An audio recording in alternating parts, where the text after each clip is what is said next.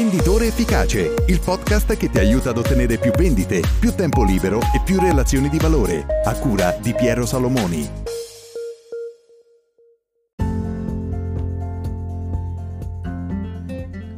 Ciao, oggi per la rubrica delle buone abitudini parliamo dell'abitudine di evitare i pessimisti e i timorosi.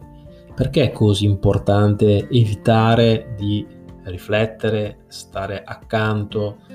intraprendere delle discussioni con persone che abbiano spiccatamente un atteggiamento pessimistico o di paura per quanto riguarda il nostro lavoro, oltre eh, per quanto riguarda il nostro aspetto familiare e umano. Questo per alcuni motivi principali che ti voglio raccontare in questa puntata. Allora, le persone pessimiste, le persone che hanno paura, vivono di paura e trasferiscono queste loro paure su un piano negativo di ipotesi di cose negative che arriveranno e quindi noi chiamiamo per semplificare queste persone dei pessimisti, questa tipologia di persone molto spesso di fronte a novità, cambiamenti, situazioni inaspettate che avvengono, vedono sempre dei rischi, delle potenziali cose che possono crearci dei problemi.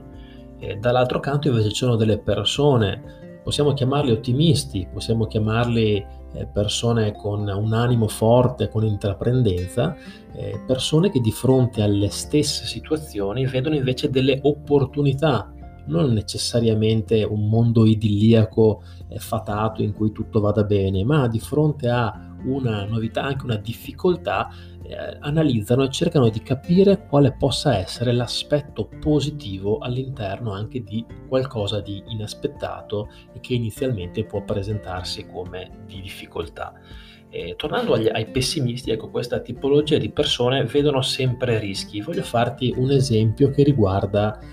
la mia attività professionale. Come probabilmente sai, oltre all'attività di formazione per agenti di commercio e venditori che faccio online come adesso in cui ti sto fornendo alcune informazioni utili per il tuo lavoro, ho anche da 20 anni circa un'agenzia di consulenza e vendita, quindi una società che, occupa, che opera nel settore delle vendite in forma di società di capitali, quindi con del personale, dei venditori,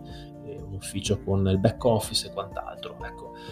circa 12-13 anni fa la strutturazione della mia agenzia non era di questo tipo, era la classica agenzia eh, formata da due o tre persone che in qualche maniera eh, andavano dai loro clienti, cercavano di massimizzare le loro vendite, ma in realtà eravamo un gruppo di venditori che si erano messi assieme per condividere, diciamo, eh, delle esperienze e cercare di ottenere più risultati assieme. Ecco, nel, a cavallo tra il 2007 e il 2008, come sai, c'è stata la crisi mondiale dovuta ai mutui subprime e questo ha creato un'onda negativa commerciale in tutto il mondo. Ci sono fermate tantissime attività,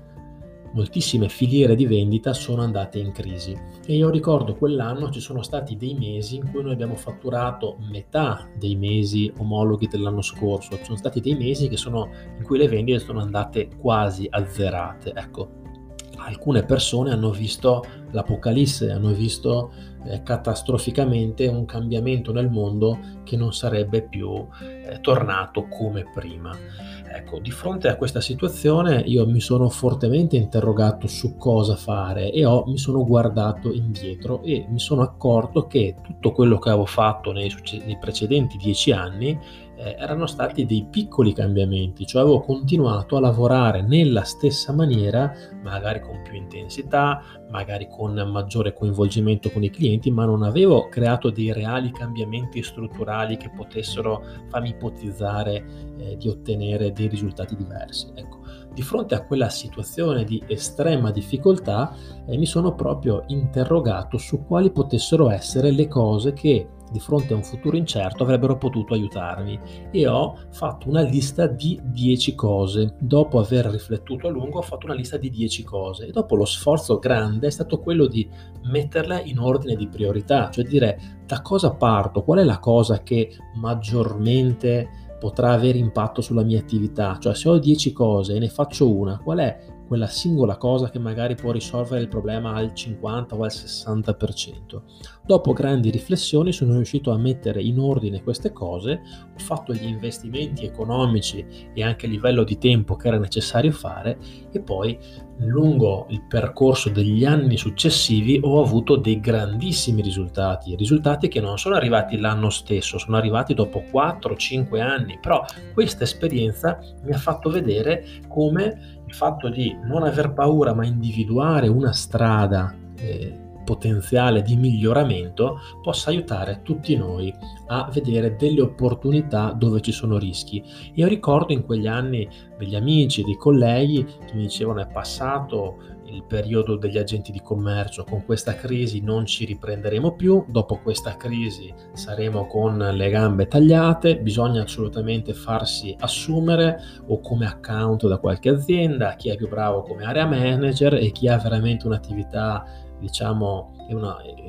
diciamo delle attitudini spiccate anche di leadership, magari come direttore commerciale. Molte di queste persone hanno abbandonato il loro lavoro e sono diventati dipendenti. Non che questo sia un male, anzi sono delle decisioni personali, però chi si è messo in proprio e ha raggiunto una sorta di indipendenza finanziaria e anche libertà nella gestione del proprio tempo, ecco, diventare dipendente a mio avviso è tornare indietro rispetto alle scelte fatte e ai risultati ottenuti. Ecco, la mia esperienza personale mi ha proprio eh, fatto capire che non, è stato un bene non ascoltare quelle persone, è stato un bene non farmi coinvolgere dalla paura, dal pessimismo di persone che non vedevano di fronte a una situazione così difficile una via di uscita. Quindi il primo punto è questo, cercare in ogni situazione di vedere non il rischio ma l'opportunità, soppesando con attenzione questi due aspetti. Secondo motivo per cui io ti sconsiglio di frequentare persone che sono spiccatamente pessimiste è perché queste persone assorbono energia. Queste persone vivendo nella paura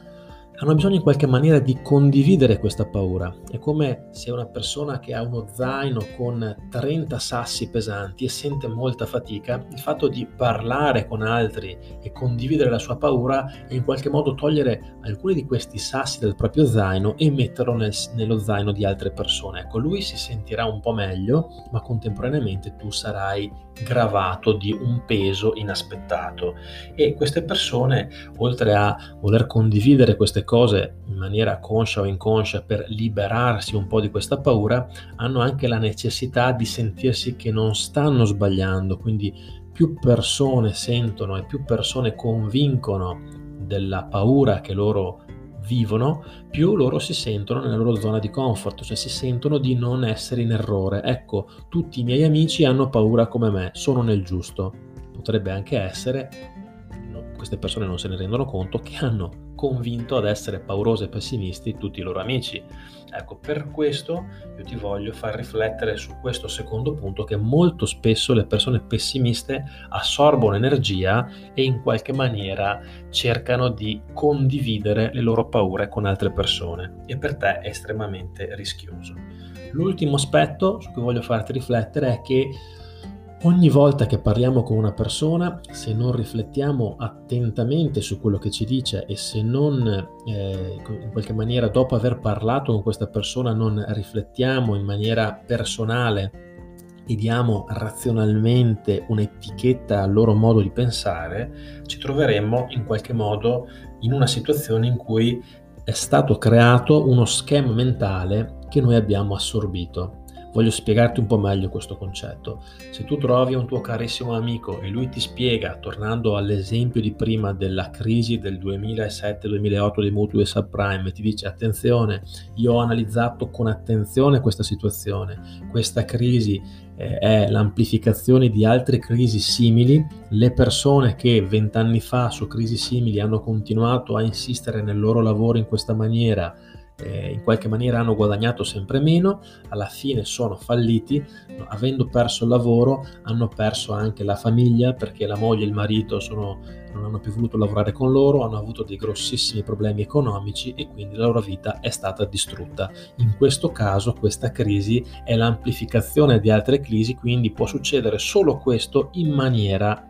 potenzialmente più grande. Ecco, dopo aver detto una cosa del genere, eh, nella tua mente si è creato uno schema, cioè Esiste una casistica simile, una persona che l'ha analizzata ha capito che lo schema in tre passi è c'è una crisi, io continuo a fare quello che stavo facendo, mi trovo a perdere il lavoro, il fatto di perdere il lavoro mi fa perdere la famiglia, sono distrutto. Ecco, questo schema mentale continua a rigirare nella tua testa senza che tu consciamente lo sappia. Quando ti troverai di fronte a delle decisioni, inconsciamente partirai da alcuni concetti come questo. Se tu hai tante persone pessimiste attorno a te che insistono su ragionamenti di questo tipo, tu avrai tantissimi di questi programmi installati nella tua testa. Ecco perché ti sconsiglio di dialogare con persone pessimiste per evitare di avere degli schemi creati da altri probabilmente se tu guardi la tua vita e le scelte che hai fatto e magari trovi degli aspetti positivi, magari leggi la vita di persone che di fronte a difficoltà sono riuscite a trovare delle soluzioni, hai la possibilità invece di creare degli schemi potenzianti Pensa a Nelson Mandela. Nelson Mandela è stato rinchiuso per decine di anni in prigione. Lui non ha mai lottato con violenza, lui non ha mai abbassato la testa, è rimasto paziente per la sua causa, riflettendo umanamente dentro di sé su quali erano gli aspetti importanti e la missione della sua vita, quando è uscito finalmente di galera ha ricostruito un paese sulla pace. Ecco, questa è una persona che di fronte a delle difficoltà enormi ha avuto la capacità di individuare qual era la sua missione e tramite quella trovare internamente la forza per reagire a tutte le difficoltà della vita e a dedicare la sua vita alla libertà, alla cancellazione del razzismo e dell'apartheid e in qualche maniera proprio a dare un messaggio positivo a tutte le generazioni che verranno avanti. Quindi con la buona abitudine di oggi, quella di evitare di frequentare persone spiccatamente pessimiste, io ti voglio lasciare con un grande abbraccio e l'augurio di essere sempre ottimista e di vedere sempre opportunità e non rischi. Ciao e alla prossima!